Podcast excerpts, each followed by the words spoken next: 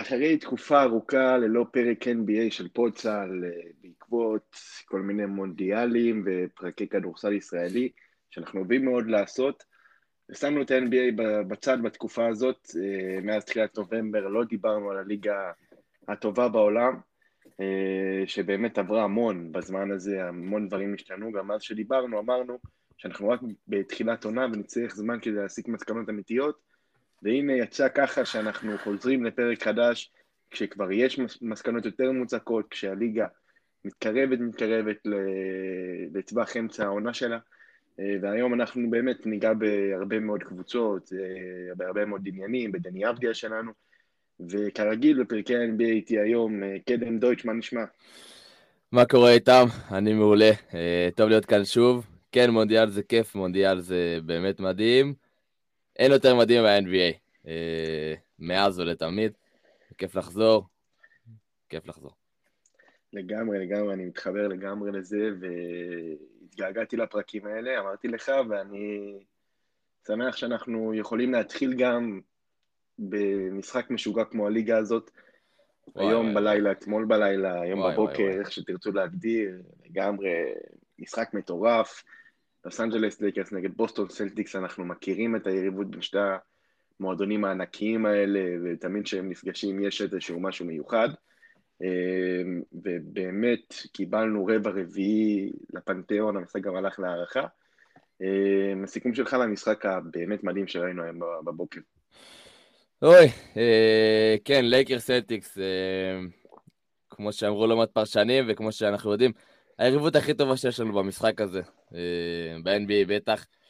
קאמבקים מדהימים, בלי הפסקה. Showtime לייקרס היה בסוף, Showtime סלטיקס, גם ראינו קצת. באמת משחק שמבחינתי יכול להגדיר, אפילו את שתי הקבוצות האלה יכול להגדיר מבחינת הרמת כדורסל שהן יכולות להציג, שהן בכושרן הטוב ביותר. כי היו רגעים שבוסטון נראתה באמת כמו המועמדת הכי רואה לאליפות, כמו שהיא נראית עד כה העונה. קבוצה דורסנית, חדה, התקפית, הגנתית, שיודעת לעשות הכל מהכל, ויש לה שני תותחים בצד ההתקפי וההגנתי, שזה מדהים, שעוד מעט ניגע בהם. ומצד שני הלייקרס, שעולים על הגל, נדבר עליהם גם בהמשך, עולים על הגל לאחרונה, ובאמת לא מזכירים בכלל את מה שהיה בפתיחת העונה הנוראית שהייתה להם. ומשהו שם משתנה, משהו שם uh, מתהפך קצת.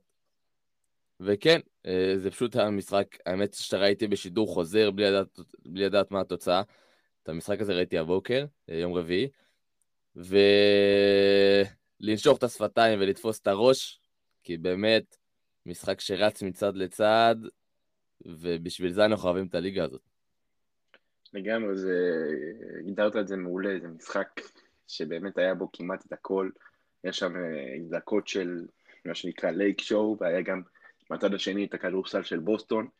ואם אני צריך לסכם, זה באמת משחק שיכול בשביל שתי הקבוצות לפתוח מבחינתן את הדרך, כי בוסטון הייתה איזושהי שאלה אם יכולה לנצח את הקבוצות הגדולות, את הכוכבים הגדולים, והנה היא עשתה את זה וחזרה אה, מריצה ענקית של לייקרס 31-5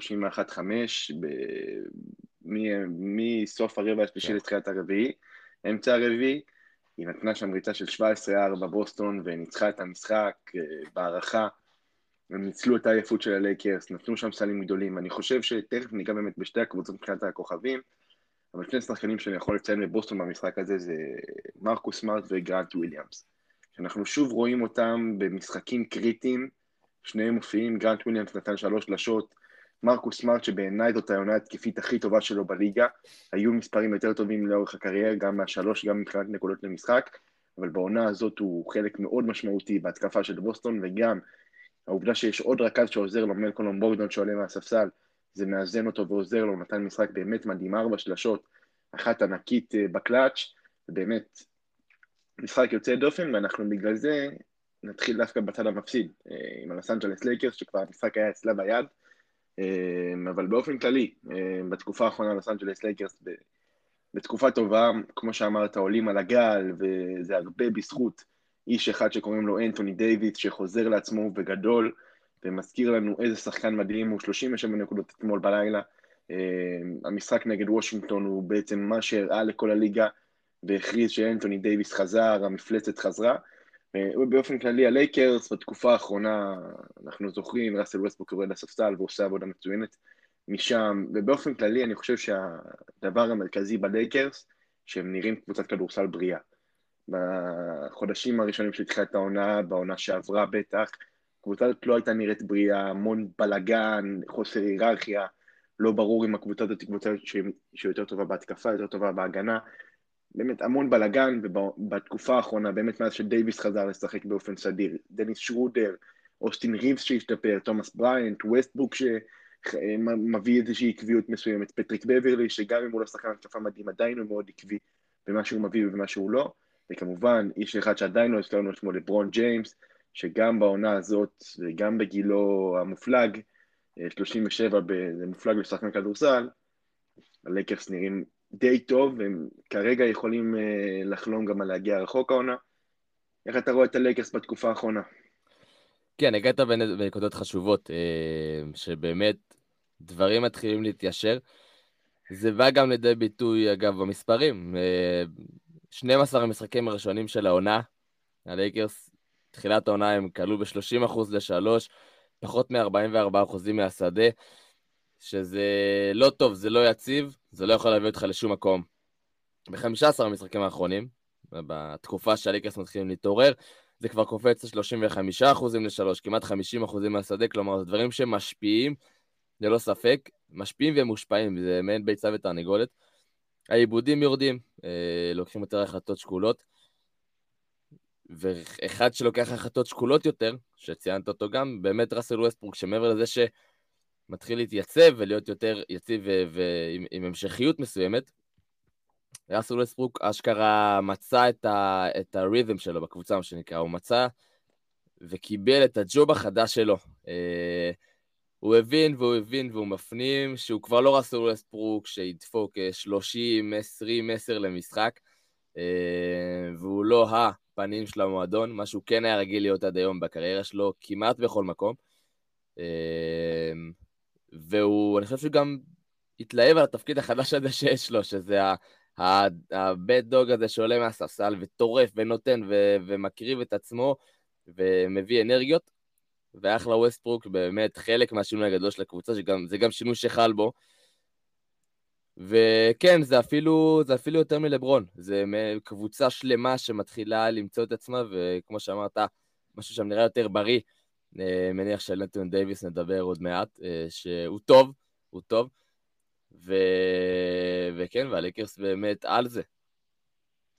כן, לגמרי, בתקופה האחרונה הם נראים טוב מאוד, אני חושב שהם אפילו מרחק אה, טרייד שניים מלהיות קבוצה של אליפות. זהו, אז, אז זו שאלה באמת שואלה לראש, האם יש צורך בטרייד, או שאפשר גם לשרוד ולהצליח עם קבוצה כזאת, מה דעתך? אני חושב שהיום בלילה ראינו שלא, אני חושב שראינו בהארכה את uh, דייוויס ולברון כבר עם הרגליים ועם ה... עם העייפות שם, ווסטברוק נתן לזה שתי מהלכים בתחילת ההארכה, אבל מאז כלום ושום דבר, אז אני חושב שבאמת, אם מסתכלים על, ה... על הרוסטר שלהם כרגע, להחליף, בוא נגיד, שני שחקנים, uh, סוג של קנדריק נאן, דמיאן ג'ונס, טרוי בראון, שהם שחקנים בסדר, אבל אני חושב שטרייד שמביא שחקנים יותר מנוסים כמו אריק גורדון, דאג מקדרמונט, אני לא מדבר על שחקנים כמו באדי הילד שבאמת ה value שלהם הוא יותר גבוה וצריך לשלם מחיר יותר כבד, אה, שהלייקרס אולי לא ירצו לשלם כמו ריבס או ווסטברוק, אה, אז אני חושב שבאמת זה מרחק של טרייד 2, עוד שני שחקנים משלימים שעולים מהספסל נותנים שלשות הגנה, והם יכולים כבר להסתכל בעיניי על אליפות, כרגע זה, זה פלייאוף. אבל לדעתך אה, זה, לדעתך זה יותר עניין של זקנה ועייפות, או של איכות, של, של איכות החומר, של איכות אה, ושל... ש, שני הדברים, אני חושב. גם יש פה עניין של, של גיל, שהרבה מאוד שחקנים מנוסים. גם גיל, אתה רואה את לברון בעיקר ב money time קשה לו. נכון. אנחנו רואים את זה אצלו העונה בהרבה משחקים. אני חושב שגם איכות, כשאתה מסתכל על השחקנים האחרונים ברוטציה של הלייקרס, נאן ובראון, בעיניי הם לא מספיק טובים, ואנחנו גם ראינו את בראון ברבע הרביעי מחפש עצמו על הפרקט.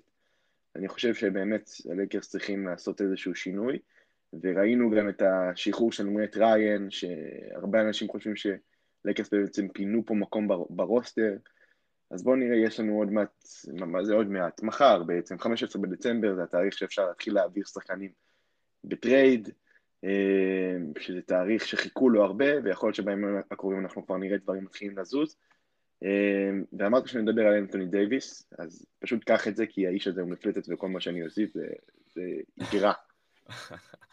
וואו, כן. אה, טוב, גילוי נאות, הייתי בטוח שהבן אדם הזה גמור. כולנו היינו בטוחים. כן, כן, כן, כן, כולנו, באמת, הבן אדם לא היה נראה טוב, יגידו מה שיגידו.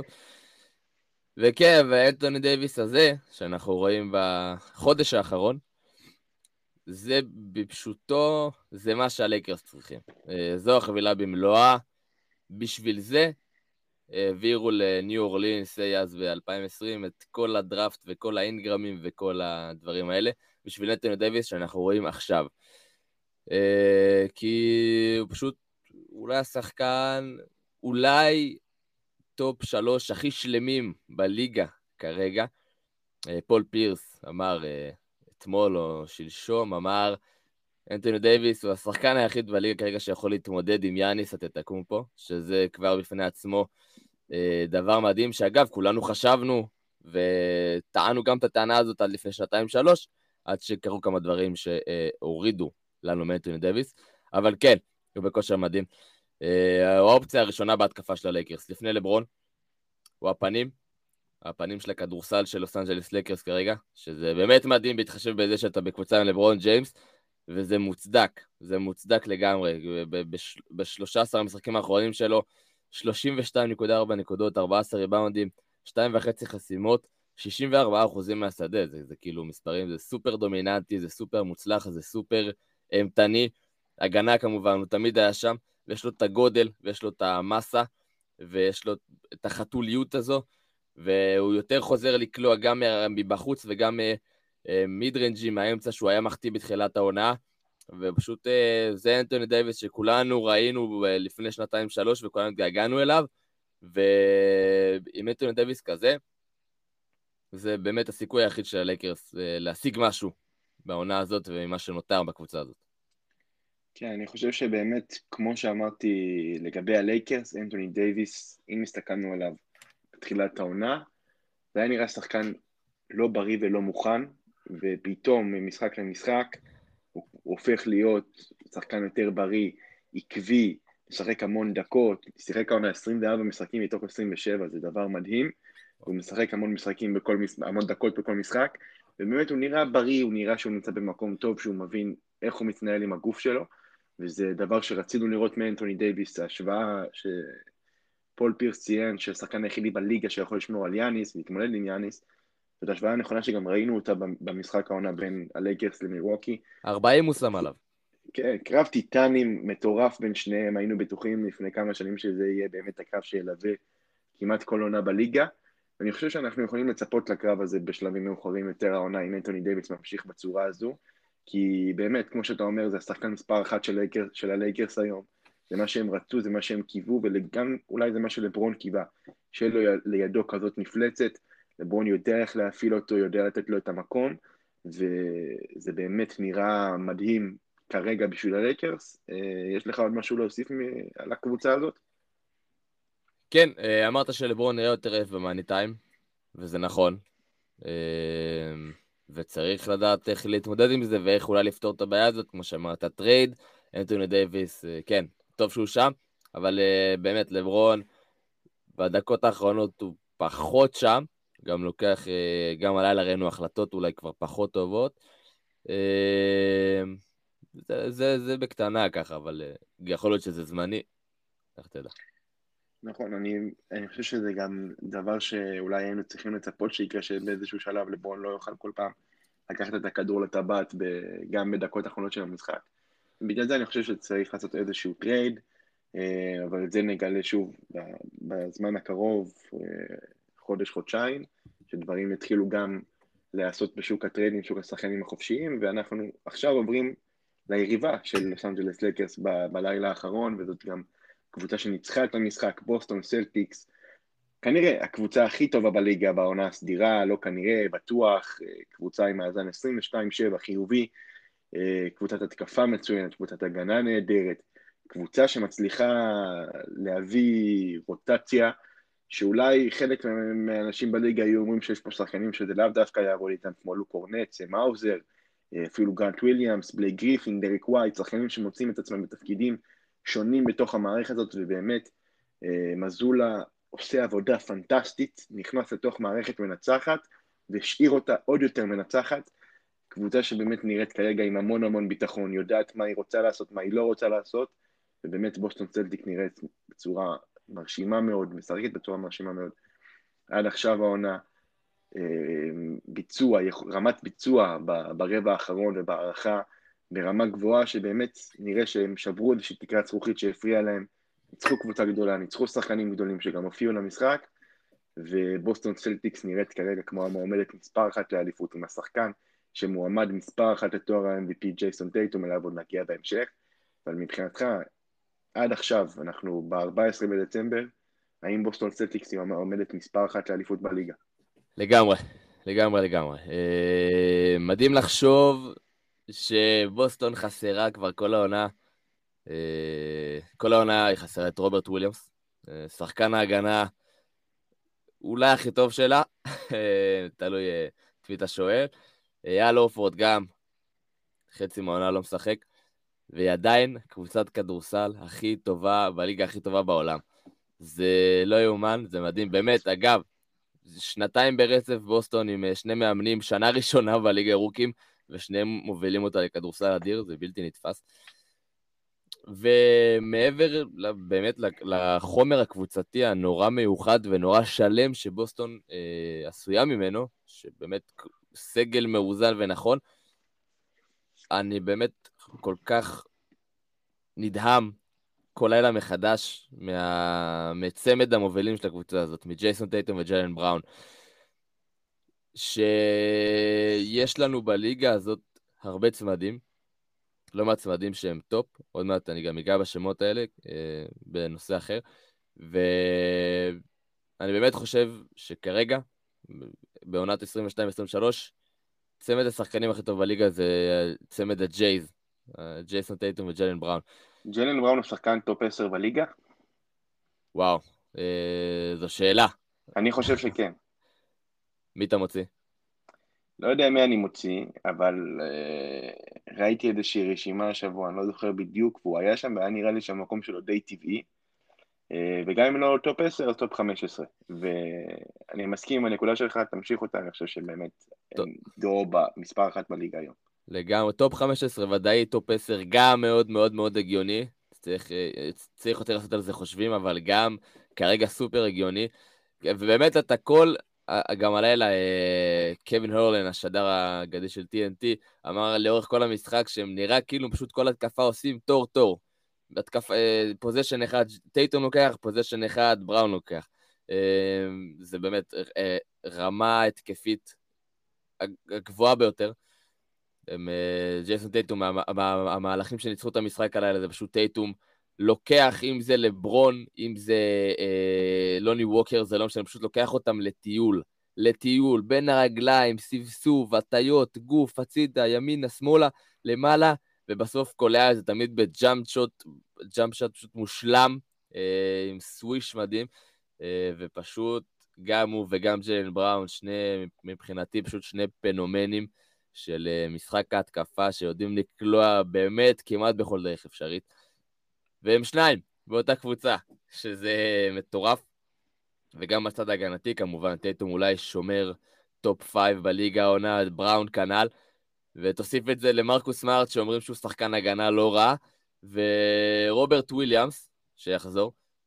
ויש לך פה באמת קבוצה אה, שהיא פשוט מושלמת. קבוצת כדורסל מושלמת, אה, שאגב, כן הפסידה השבוע פעמיים, לשתי uh, קונטנדריות, אולי לשתי מועמדות פוטנציאלית לאליפות, לגמר מולם אולי, שזה גולדן סטייט והקליפרס, אבל את הלייקרס הם מנצחים. Uh, זה מעניין אגב שהם הפסידו גם פה, הפסידו לצמד של סטף וקליי, לצמד של קוואי ופול ג'ורג', uh, קרב הצמדים מה שנקרא, אבל ניצחו את הצמד של לברון ואנטוני דיוויס כאמור. ובוסטון אחרי מה שחשבנו בקיץ, שעבר עליהם קיץ לא פשוט עם uh, כל הסיפור שהיה שם, היא בענק, היא כאן בענק, והיא כאן כדי לנצח.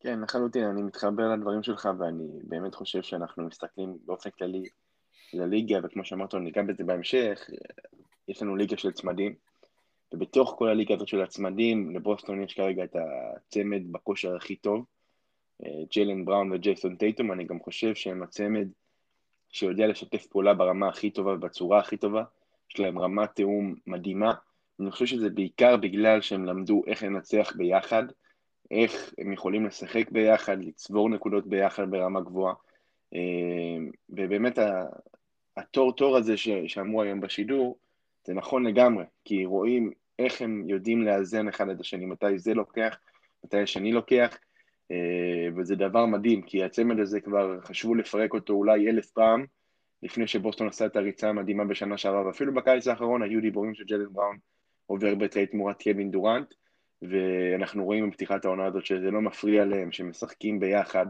שהם באמת ברוב המשחקים שניהם טובים, וזה דבר מרשים מאוד מבחינת בוסטון, שזה מה שגם בעיקר הופך אותה מעבר לכל הקבוצה המאוד טובה שיש לה מסביב, זה מה שבעיקר הופך אותה לקבוצה טובה ומנצחת, אה, וזה דבר מרשים מאוד. לגבי הנקודה של ההפסדים לקבוצות אה, גדולות, אני חושב שזה משהו שלא אמור להפתיע אצל בוסטון, כי למרות ההתבגרות והביטחון שיש להם במשחק, עדיין מול קבוצות גדולות הם איפשהו מחפשים את עצמם ואיפשהו מאבדים ביטחון. אני חושב שזה דבר שיכול להשתפר בהמשך, וגם ראינו אותם בתוך הפלייאוף מצליחים ללמוד אה, פעם אחרי פעם, משחק אחרי משחק, עושים את ההתאמות, אה, וראינו את זה היום בלילה מול הלייקרס, שהם כן בסוף מצליחים להתעלות ולנצח. פול ג'ורג' וקוואי נתנו להם בראש לפני אה, יום או יומיים, ואנחנו רואים אותם בכל זאת מצליחים לנצח, וזה דבר שמשתנה אצל בוסטון, כי פעם הפסדים כאלה אולי היו פותחים אצלם הפסד מומנטום שלילי, אנחנו רואים אותם היום בבוקר, מסיימים את הדבר הזה, מנצחים קבוצה גדולה, מנצחים צמד כוכבים, וזאת הנקודה הכי מרכזית שהם יכולים לקחת מהמשחק הזה. אה, ונסיים עם ג'ייסון טייטום, שבאמת נותן עונה מפחידה, מדהימה, ברמה גבוהה מאוד, היום בלילה 44 נקודות, תשעה ריבאונדים, שישה אסיסטים, חמש שלשות, כמו שאמרת, יש לו פינס מדהים במשחק, הפעולות שלו מדויקות מאוד, ובאמת ג'ייסון טייטום הוא אמנם לא, לא יהיה כנראה לברון ולא יהיה מהגדולים ביותר שהיו במשחק הזה, אבל הוא נראה שלם, הוא נראה סופרסטאר ברמות הכי גבוהות שיש בליגה, ואולי הפנים של הליגה עוד בשנים הקרובות.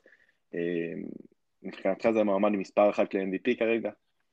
כן, ללא ספק. אגב, לגבי הכי, גדול, הכי גדולים בהיסטוריה, תשמע, לך תדע, לך תדע, זה, זה גיל כזה צעיר, והוא נראה כזה טוב. ואם יהיה שחקן שאני יכול אולי טיפה לדמות אותו אליו, מבחינת אה, איך שהוא, איך שהוא מזכיר את הסגנון המשחק שלו, אז אה, הבחור שהיה בלייקרס, שהוא למד ממנו המון, קובי, אה, קובי בריינט, באמת, אם זה הוא ואם זה דווין בוקר, מזכירים אותו גם במשחק וגם ב-Mamba mentality הזה שכולם מדברים עליו. וכן, הוא אמר מספר אחד ל-MVP, השחקן הכי טוב בקבוצה הכי טובה, יותר טוב מזה. כן, זה בדיוק ההגדרה ל-MVP מבחינתי, ובגלל זה הוא באמת מוצא את עצמו בראש הטבלה כרגע מבחינת אה, רוב האנשים והמיקומים. ועם המשחק הזה אנחנו, ועם שתי הקבוצות האלה אנחנו מסיימים, אה, באמת שתי קבוצות שאפשר לדבר עליהן המון, לעשות כיף גדול, כיף גדול. טובה, טובה ועם הרבה מאוד דברים שאפשר לנתח, ומכאן אנחנו ממשיכים, לפני שאנחנו נעבור לקבוצות אחרות בליגה, אנחנו ניגע בשחקן ספציפי, וזה אחד שאנחנו גם יכולים עליו לדבר שעות, וזה דני אבדיה. אה, שמאז הפרק האחרון שלנו עברו הרבה מים בנהר והרבה דברים השתנו, כי אם דיברנו בפרק ההוא על זה שדני אבדי בסיטואציה בעייתית ופתיחת עונה לא טובה, מספרים לא טובים, בתקופה האחרונה וושינגטון באמת, רשימת הפצועים שלה היא ארוכה מאוד, אה, הרבה שחקנים בכל לילה לא משחקים, ברדלי ביל, מונטה מוריס, רויית שימורה, דלון רייט, הרבה שחקנים לא משחקים, גם וויל ברטון נהדר מאיזשהו משחק. ופתאום נפתחה לדשי, לדני איזושהי דלת שהוא הצליח להיכנס דרכה ולמצוא מקום התקפי יותר טוב, אנחנו כן רואים עדיין משחקים שזה לא טוב ושזה לא עובד כמו המשחק האחרון נגד ברוקלין, אבל בגדול נראה שדני אבדיה מצא לעצמו איזושהי יציבות, בין אם נאהב את זה ובין אם לא, נראה שדני מצא את היציבות שלו במשחקים של בין 8 ל-12, 14 נקודות, עם הגנה טובה, עם 25 ומעלה דקות למשחק, פותח בחמישייה, ובאמת נראה שהוא מצא את היציבות שלו, שזה מה שרצינו לראות. מה דעתך על הסיטואציה הנוכחית של דני בוושינגטון? וואו, אני חושב שדני צריך לחשוב עם עצמו ולהחליט איזה טייפ של שחקן, איזה סוג של שחקן הוא רוצה להיות, אה, בינו לבין עצמו.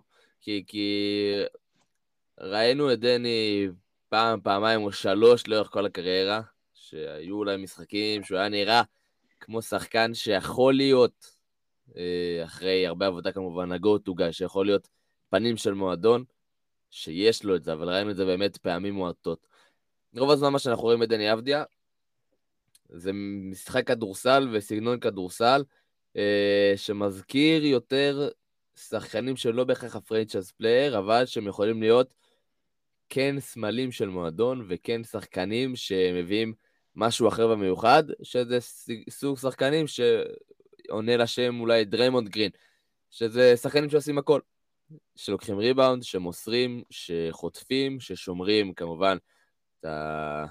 את הדירוג המדהים הזה שראינו השבוע שדני טופ אה, חמש שומרים בליגה, מטורף. אה, וכרגע דני ב-type הזה של שחקנים שעושים הכל מהכל, אה, בגדול, ולא מביאים יותר מדי את המספרים המפציצים או את הסטטיסטיקה המטורפת. זו באמת שאלה של מה דני רוצה להיות, וזה גם באמת סוג של רכבת הרים, כי פעם ברדלי ביל נמצא, פעם הוא לא נמצא, פעם האצ'ימורה, פעם קוזמה, וזה משפיע, כי כשהם על המגרש, דני אוטומטית מוריד מעצמו. ושיש שלושה מהם או ארבעה מהם על המגרש, אז דני היה האופציה הרביעית החמיש, או החמישית בהתקפה. זה באמת שאלה האם הוא יכול יותר לכפות את עצמו על המשחק, האם הוא יותר יכול להביא את דני אבדיה שהוא מתקיף ללא רחמים, ופחות חושב על החברים שלו כי הוא צריך לחשוב על עצמו קודם כל, אה, או שהוא באמת צריך לחשוב על הקבוצה ועל uh, טובת הקבוצה, ועל להיות שחקן שיותר תורם בסך הכל, ב-all around. ולעניות דעתי, אני חושב ש-NBA זו ליגה שקודם כל מקדשת את השואו, את המספרים ואת ה...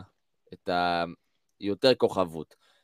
כלומר, דרמון גרין אין הרבה, אמ, ברמה שלו, ביכולת שלו, וגם לוקה דונצ'יץ' אין הרבה, אבל אני חושב שאם דני רוצה לשאוף לאיזשהו כיוון, אני אישית הייתי ממליץ, מי אני, כן, אבל הייתי ממליץ לו יותר ללכת על כיוון של תדרוש, תיקח את הכדור, תיכנס פנימה. כל פעם, זו נקודה שאנחנו חוזרים עליה, אבל תלך על זה, אל תפחד, אל תתבייש.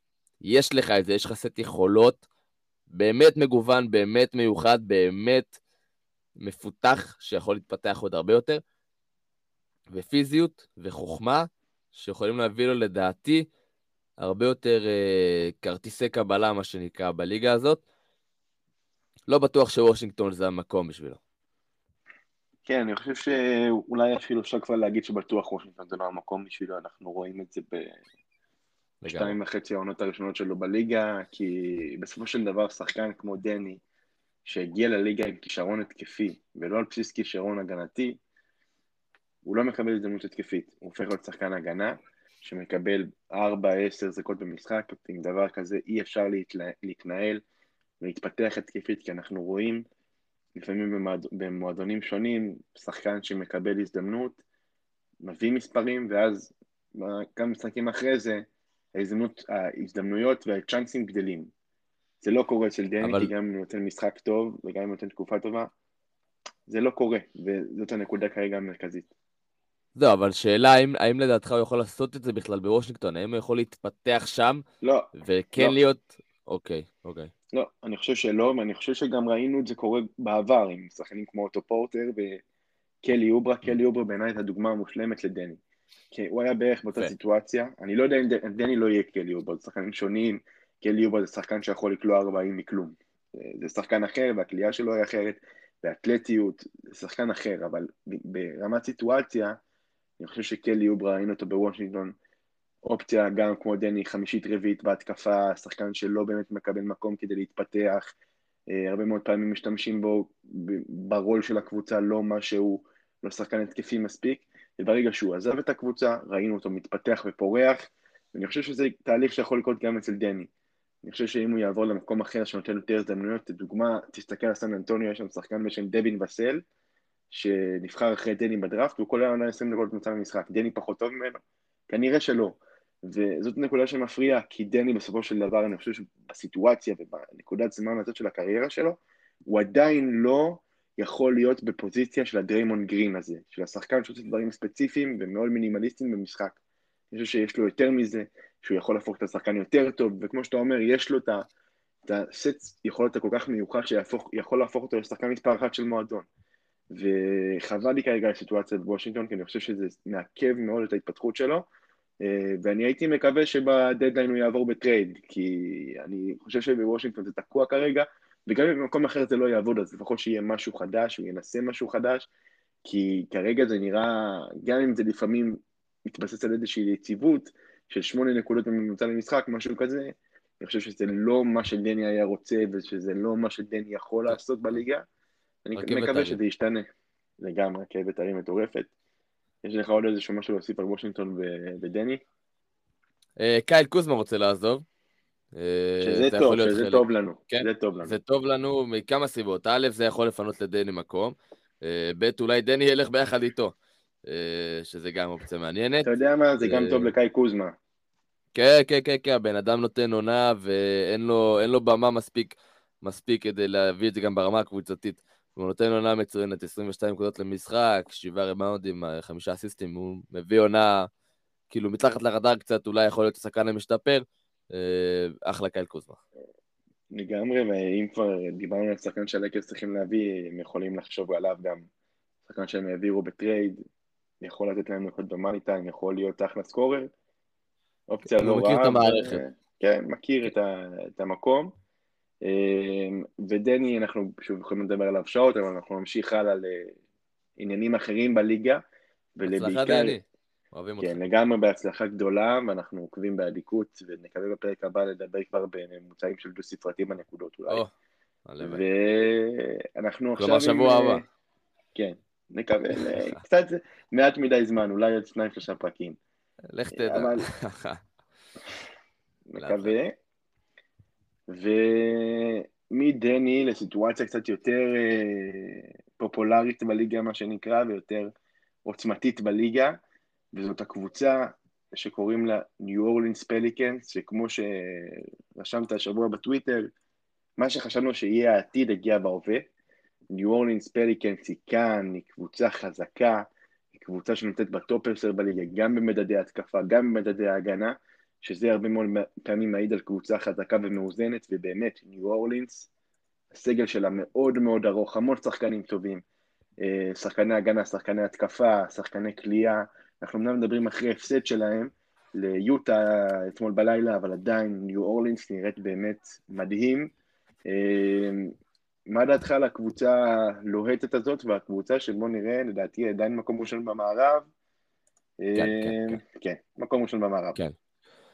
מקום ראשון במערב, מקום חמישי בליגה התקפית, מקום שלישי בליגה הגנתית. אה, כן, קבוצה שחשבנו שתהיה קבוצת העתיד, מסתבר שהעתיד כבר כאן, אה, וניו אורלינס כאן ובגדול.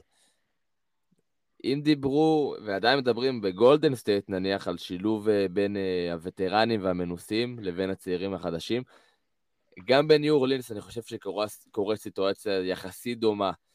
יש את הווטרנים, אה, יונס ולנצ'וניאס, אה, סי.ג'יי מקולום.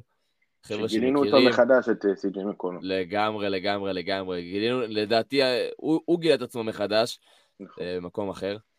וכן, החבר'ה הוותיקים שראו דברים בחייהם, ופתאום מצטרפים אליהם חבורה של כוכבים צעירים. באמת, באמת כוכבים. ברנדון אינגרם, אני מזכיר, עדיין בקבוצה הזאת, הוא לשחק איזה חודש, אבל הוא שם. ו... וברנדון אינגרם, והרב ג'ונס, ששחקן הגנה אדיר, גם פצוע כרגע. חוזה על אלוורדו, יכול לדפוק עליך 38 נקודות בערב פתאום. אה, טריי מרפי השלישי פתאום מתגלה, לארי נאנס ג'וניור, אה, שחקן רוטציה מדהים. וזה אחד קוראים לו זיון, שבשבוע, שבועיים האחרונים, אולי השחקן, אולי השחקן הטוב בליגה בשבועיים האחרונים, אם לא אז טופ 3 או 5. זה זיון וויליאמסון, שדיברו עליו אה, בדיוק. זה זיון וויליאמסון שחיכינו לראות שנתיים. זה זיון וויליאמסון, חבילה שלמה, אה, זה מטורף. הוא כל כך חזק, כל כך עוצמתי, כל כך גדול, ועם זאת כל כך מהיר, כל כך חד וכל כך מפוקס, וכל כך מגוון התקפית, ו- ו- ורואה משחק, ו- ועושה את החברים שלו טובים יותר, והוא כל כך עוצמתי ו- ומהפנט, אי אפשר שלא להסתכל עליו. ומהלכים כמו, כמו מה שהוא עשה במשחק ההוא נגד פיניקס בשנייה האחרונה, אה, מעבר לספורטיביות או אי ספורטיביות, שזה נושא לדיון אחר, זה, זה, זה וואו, הבן אדם מרחף, וכאילו איך אפשר לעצור דבר כזה, ושסביבו יש קבוצה כל כך טובה באמת, ומאמן מצוין, ומשהו אדיר מתפתח שם בניו אורלינס, וזה מרענן ומדהים. לגמרי, ולגבי זיון ספציפית, לי יצא לפני כמה זמן לחשוב שזיון היה בתקופה קצת פחות טובה, או לא ממש הצליח להתניע העונה, וניו אורלינס הייתה קבוצה טובה בליגה, קבוצה טובה בליגה ועקבית.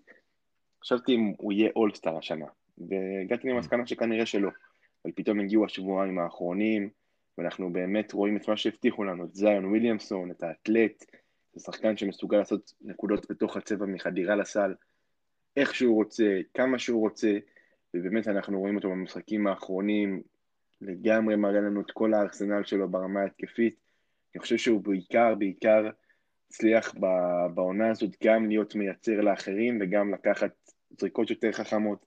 זה גם תהליך של התבגרות מסוימת, ואנחנו באמת כמו, עדיין לא ברמת הבגרות אצל ג'ייסון טייטום, אבל אנחנו כן רואים את זיין וויליאמסון מתבגר והופך להיות הפנים של ניו אורלינס, ואני חושב שיהיה לו טוב מאוד אם ברנדון אינגרם יחזור כמה שיותר מהר כדי לראות איך הם משתלבים אחד עם השני גם בעונה הזאת.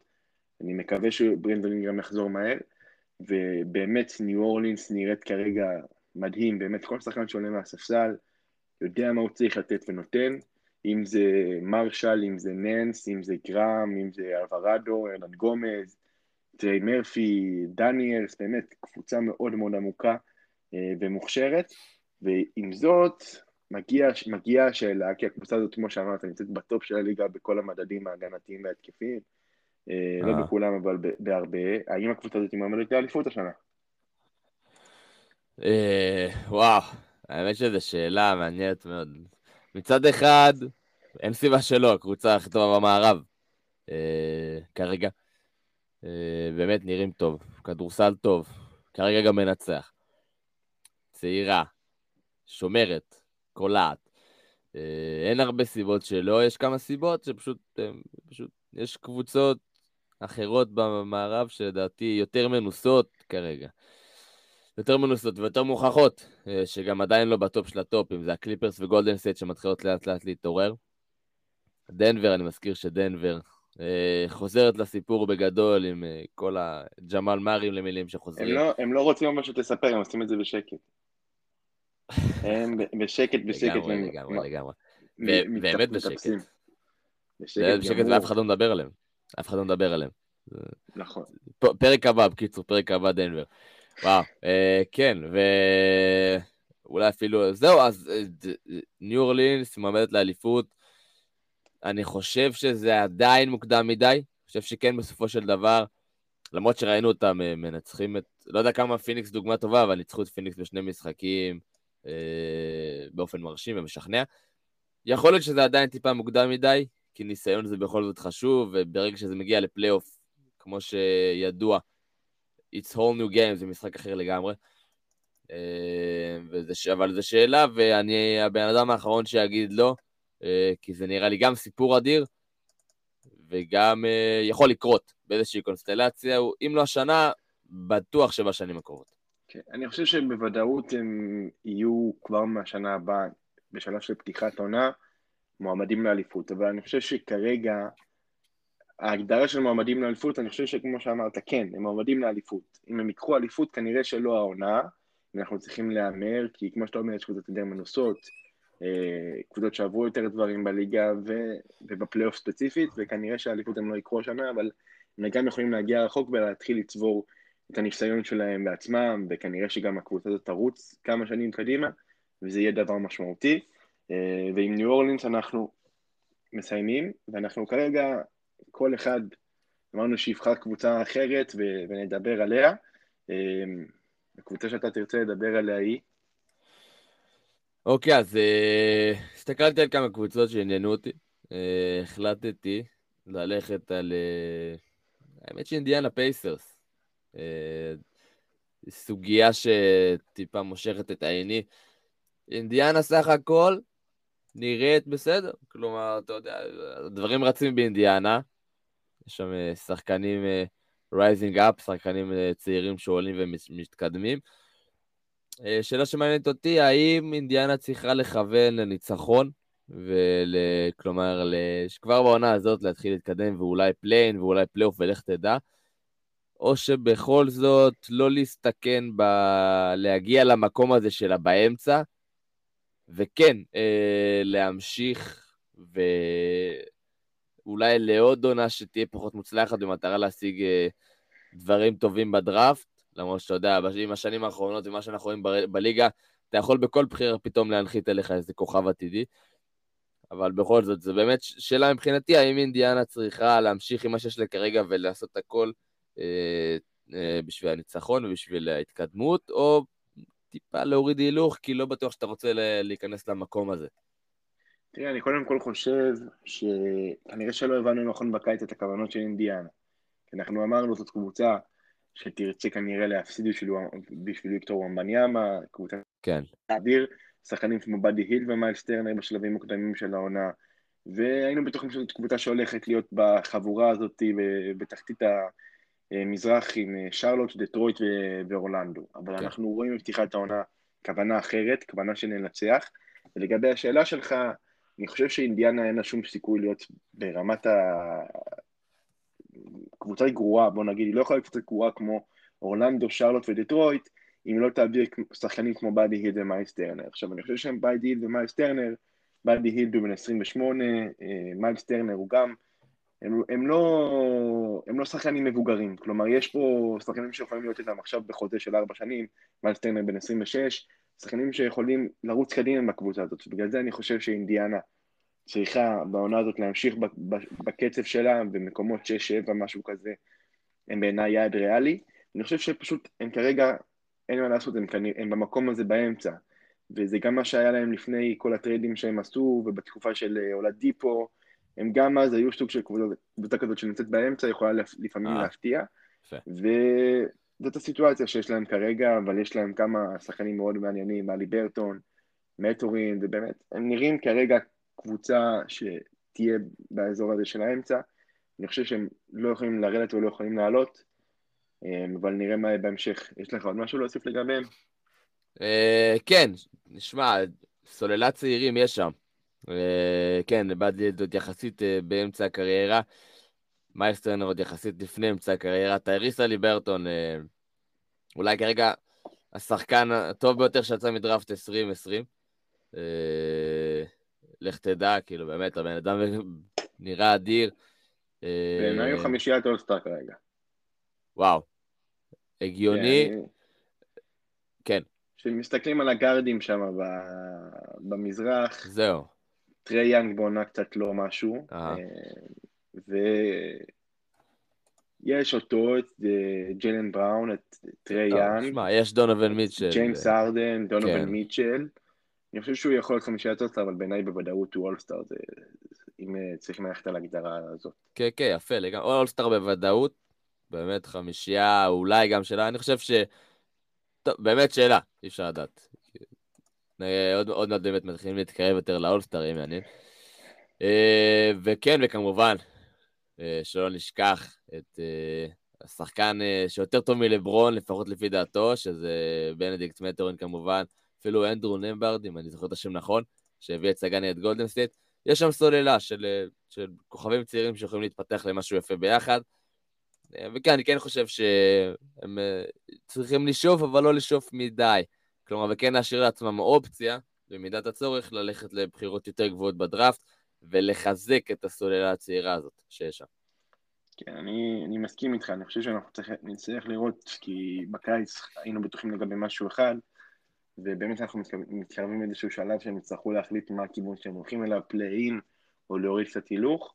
אמ, ואני בחרתי לדבר על אה, קבוצה שמפתיעה מאוד בעונה הזאת, וזאת סקרמנטו, שנמצאת במקום השביעי אה, במערב עם מאזן 14-12 חיובי, אם לפני שבועיים, משהו כזה, כבר היינו בטוחים שזאת קבוצה שבוודאות תעשה פלייאוף השנה, פתאום אנחנו רואים בשבועיים האחרונים קצת ירידה, אמ, אבל בכל עם שיפור משמעותי מאוד מהשנים האחרונות, זאת קבוצה שנראית סוף סוף כמו מישהי שיכולה, לעשות אה, פלייאוף, שזה דבר ש, שהיה חסר להם בשנים האחרונות, כי יש פה עומק, יש פה המון המון שחקנים איכותיים, בעיניי גם יש פה שתי שחקנים שהם מועמדים מרכזיים לתארים אישיים, קווין הרטר והשחקן המשתפר, מאליק מונק לשחקן השישי. אה, דיארון פוקס פותח את העונה בצורה טובה, קצת ירידה בשבועיים האחרונים, היה דיווח שהוא משחק גם עם איזושהי פציעה.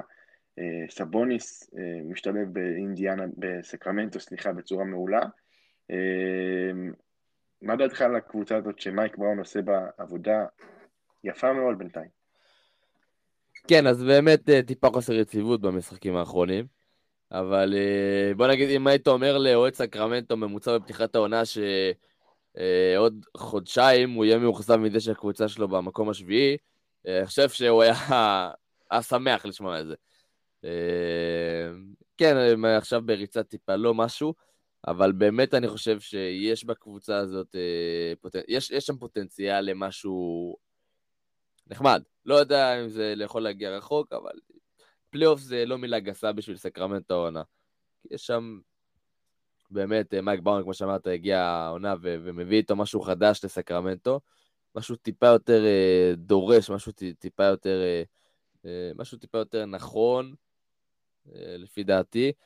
וגם סגל שחקנים שבנוי לשיטה הזאת. אה, כלומר, שיודע גם להתקיף אה, וגם לשמור ולתת את הגוף ואת הבולדוגיות הזאת, יש שם את השחקנים האלה. וכן, כל קבוצה שרוצה להצליח צריכה את השחקנים האלה שפתאום פורצים משום מקום. קווין הרטר, כן, באמת, אה, עונה, בעונה מטורפת. הוא קרוב ל-90-50-40, אם אני לא טועה, מבחינת מספרים. אה, וכן, עונת NBA זה רכבת הרים. אתה יכול להיות שבוע אחד בטופ אה, של המערב, שבוע אחרי את המקום עשירי, בטח אם זה בפתיחת העונה שהכל הרבה יותר אה, חד ומתנדד. אבל כן, סקרמנטו זה, זה מצב שהיא לא הייתה בו 16 שנה, אני חושב שזה בכל מקרה משמח לאוהדי סקרמנטו באשר הם. לגמרי, אני חושב שבאמת התקרה של סקרמנטו, כמו שאתה אומר, היא פלייאוף. להסתכל יותר מזה, אני חושב שזה קצת מוגזם. אני חושב שסקרמנטו בסופו של דבר תקום ותיפול על דיארון פוקס, היא בחרה בו כגארד המוביל שלה בשנים, לשנים הקרובות על פני טייריס הליברטון בטרייד שהיא עשתה, והיא תלך איתו, אין מה לעשות, וזה שחקן שאנחנו רואים שהוא לא מספיק יציב, ולא ברור אם הוא באמת סופרסטאר מהרמות הגבוהות בליגה, או שהוא שחקן קצת מאחור, אה, לעומת כוכבים אחרים בליגה, אולי אפילו טייריס הליברטון פותח ממנו איזשהו פער כבר עכשיו, אבל שורה התחתונה סקרמנטו, פלייאוף או לא פלייאוף, אני חושב שזה יהיה תלוי רק בדיארון פוקס, זה יקום וייפול עליו. אה, ומי המצטיין השבועי שלך ב- בליגה? אוקיי, okay, אז uh, אני... או, uh, יש כמובן מעמדים אדירים כמו טייטום וכמו uh, זיון.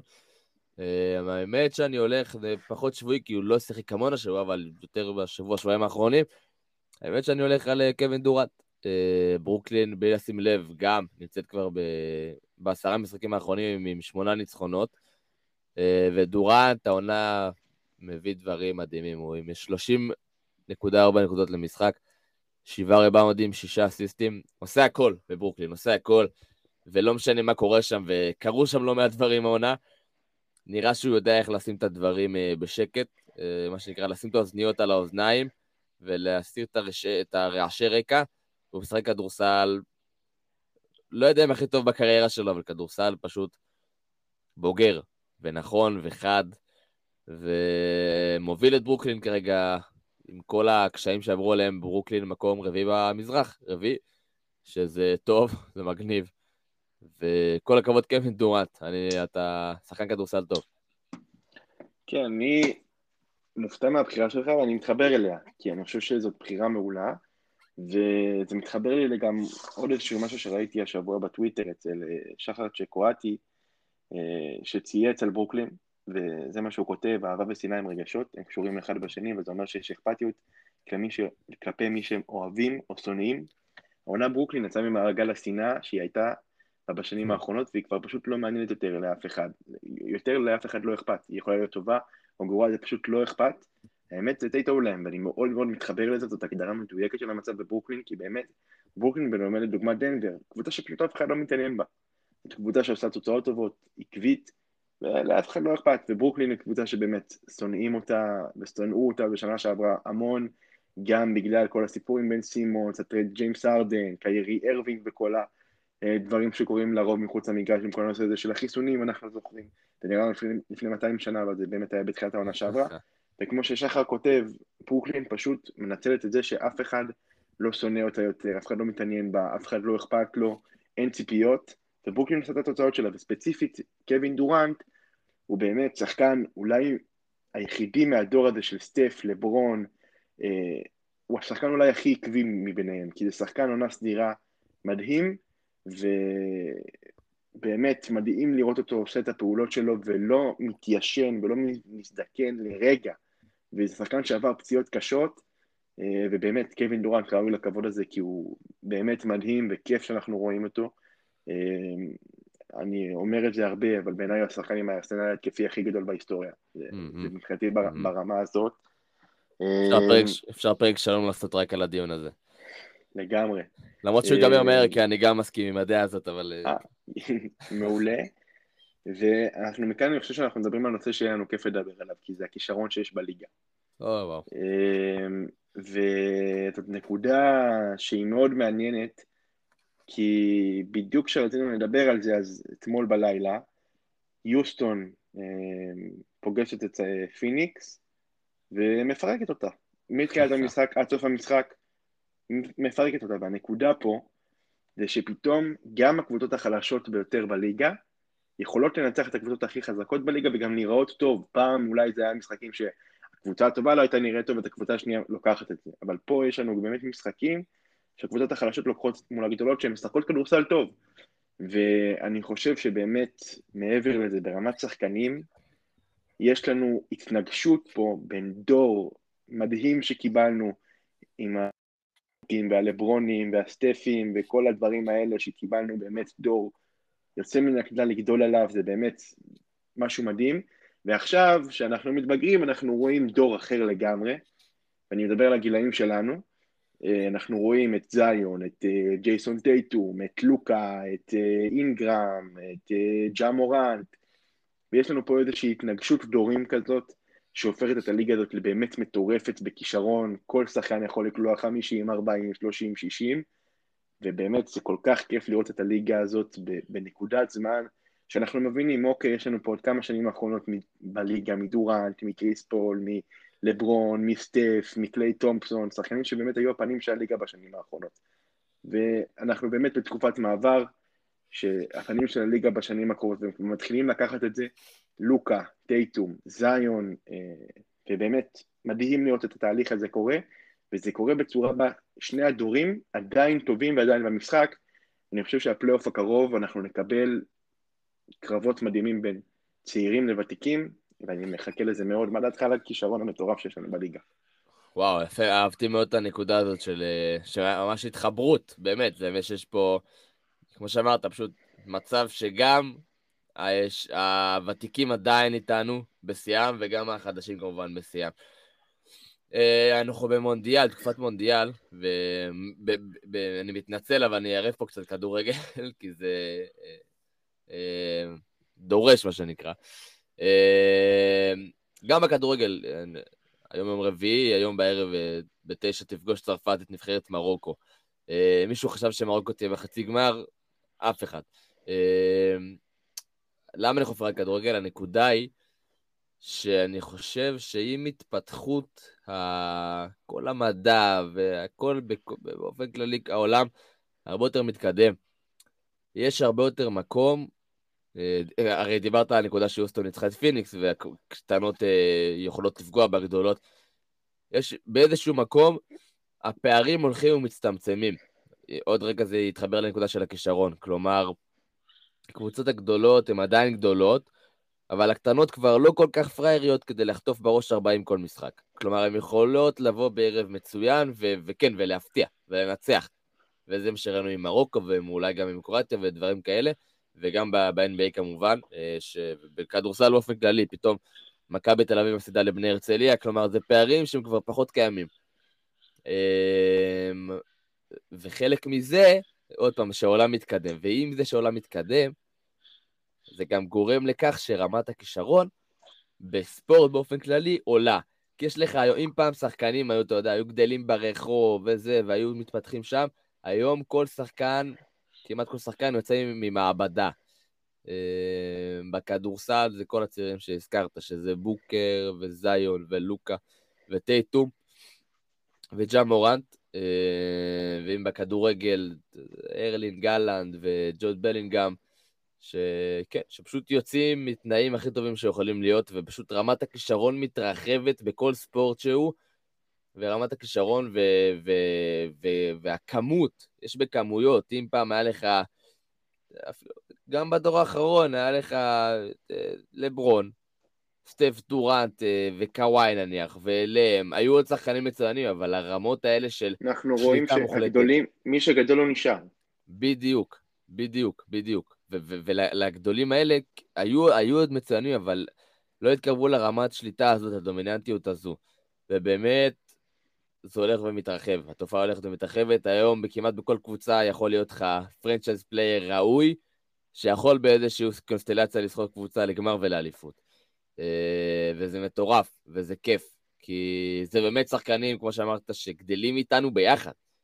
הם נולדו איתנו והם גדלו על אותם שחקנים שאנחנו גדלנו עליהם, וזה איזושהי תחושה של שייכות פתאום, שאתה אומר, וואו, אה, בואנה, אנחנו חלק מהסיפור הזה, באיזשהו מקום, ושחקנים שגדלנו עליהם מתחילים לאט לאט להיעלם, ויש בזה עצב וצער, אבל אנחנו יודעים שעתיד הליגה ועתיד הספורט באופן כללי בידיים טובות, זה לא הולך לשום מקום.